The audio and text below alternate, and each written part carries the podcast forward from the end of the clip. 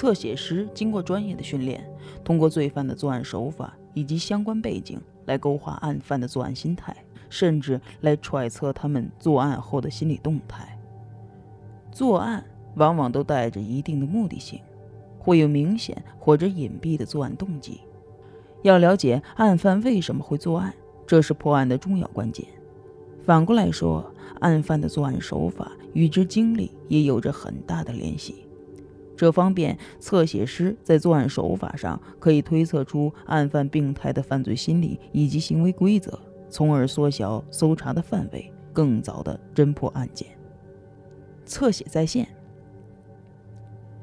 佛罗里达州 B 区接到市民报案，在市中心某公园深处有人被杀。报案者是一对情侣，在树林的下水道发现了死者。根据现场的初步勘查。死者为四十岁左右的女性，下水道旁的草地并无挣扎过的痕迹，但发现了几滴血。根据验尸报告，死者在三天前已经死亡，死亡前头部受过重物多次的袭击而导致昏迷，脑部大量出血，未及时抢救而死亡。此案件由探长马尼尔负责。回到警局。马尼尔召集了人手开会分析案情，之后将与死者之前有关系及接触过的人带回警局问话。但是，调查没有任何进展，只知道死者为附近的居民，平时待人热情，并无和人结怨，所接触的人也并没有什么疑点。在调查期间，凶徒再次作案，同一地点，同为女性，年龄同为三十五岁到四十五岁之间。受害者同样是公园附近的居民，并且和上一位死者是同一公寓的邻居。凶徒用同样的作案手法犯案。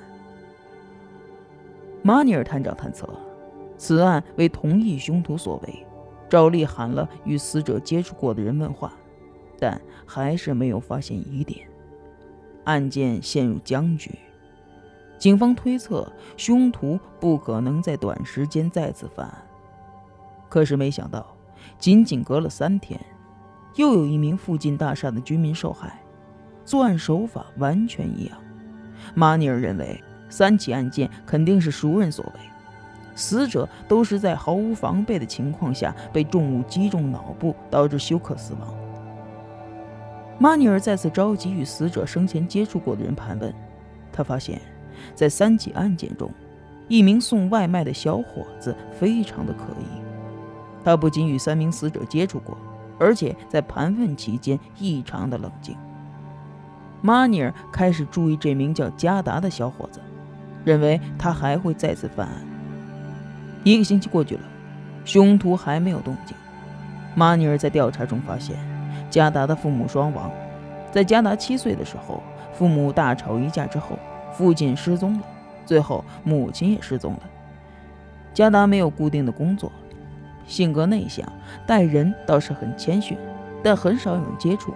一下班就回到店后面的破屋子。通过商店老板的口述，加达这些天都没有住在破屋子里，晚上的灯也都是灭的。马尼尔探长认为，疑犯作案还未结束，只要耐心等待，他还会再次出来犯案。果然，在最后一次部署中，马尼尔抓到了疑犯，而那个疑犯正是加达。据加达交代，他认为他所杀的都是水性杨花的女人，三起案件都是他做的。他恨那些不检点的女人。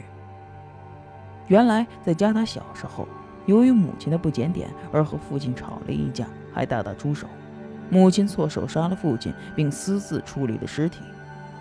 平时父亲很疼爱他，失去父亲对他来说是很大的打击。母亲之后改嫁。加达经常受到继父的暴力对待，他怀恨在心，但是他更恨母亲，他觉得他们都得死。这次所杀的三个死者经常和他聊天，家里都有丈夫，他病态的认为这些女人在勾引他，所以他决定杀了他们。侧写分析。正如马尼尔探长分析的一样，死者均为同一年龄层的女性。马尼尔推测，案犯的作案具有一定的针对性。马尼尔发现，加达在盘问过程中异常的冷静，初步怀疑他有嫌疑。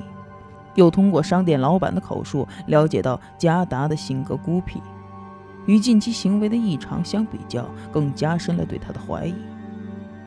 马尼尔探长在深入调查加达的家庭背景与生长环境中获悉，加达有很大的作案动机。父亲无故在争吵中被母亲杀死，而母亲正是因为行为不检点与父亲争吵，再加上母亲改嫁之后继父的暴力对待，增加了加达的仇恨，从而使加达加重了对生活不检点的女人的憎恨，导致悲剧的发生。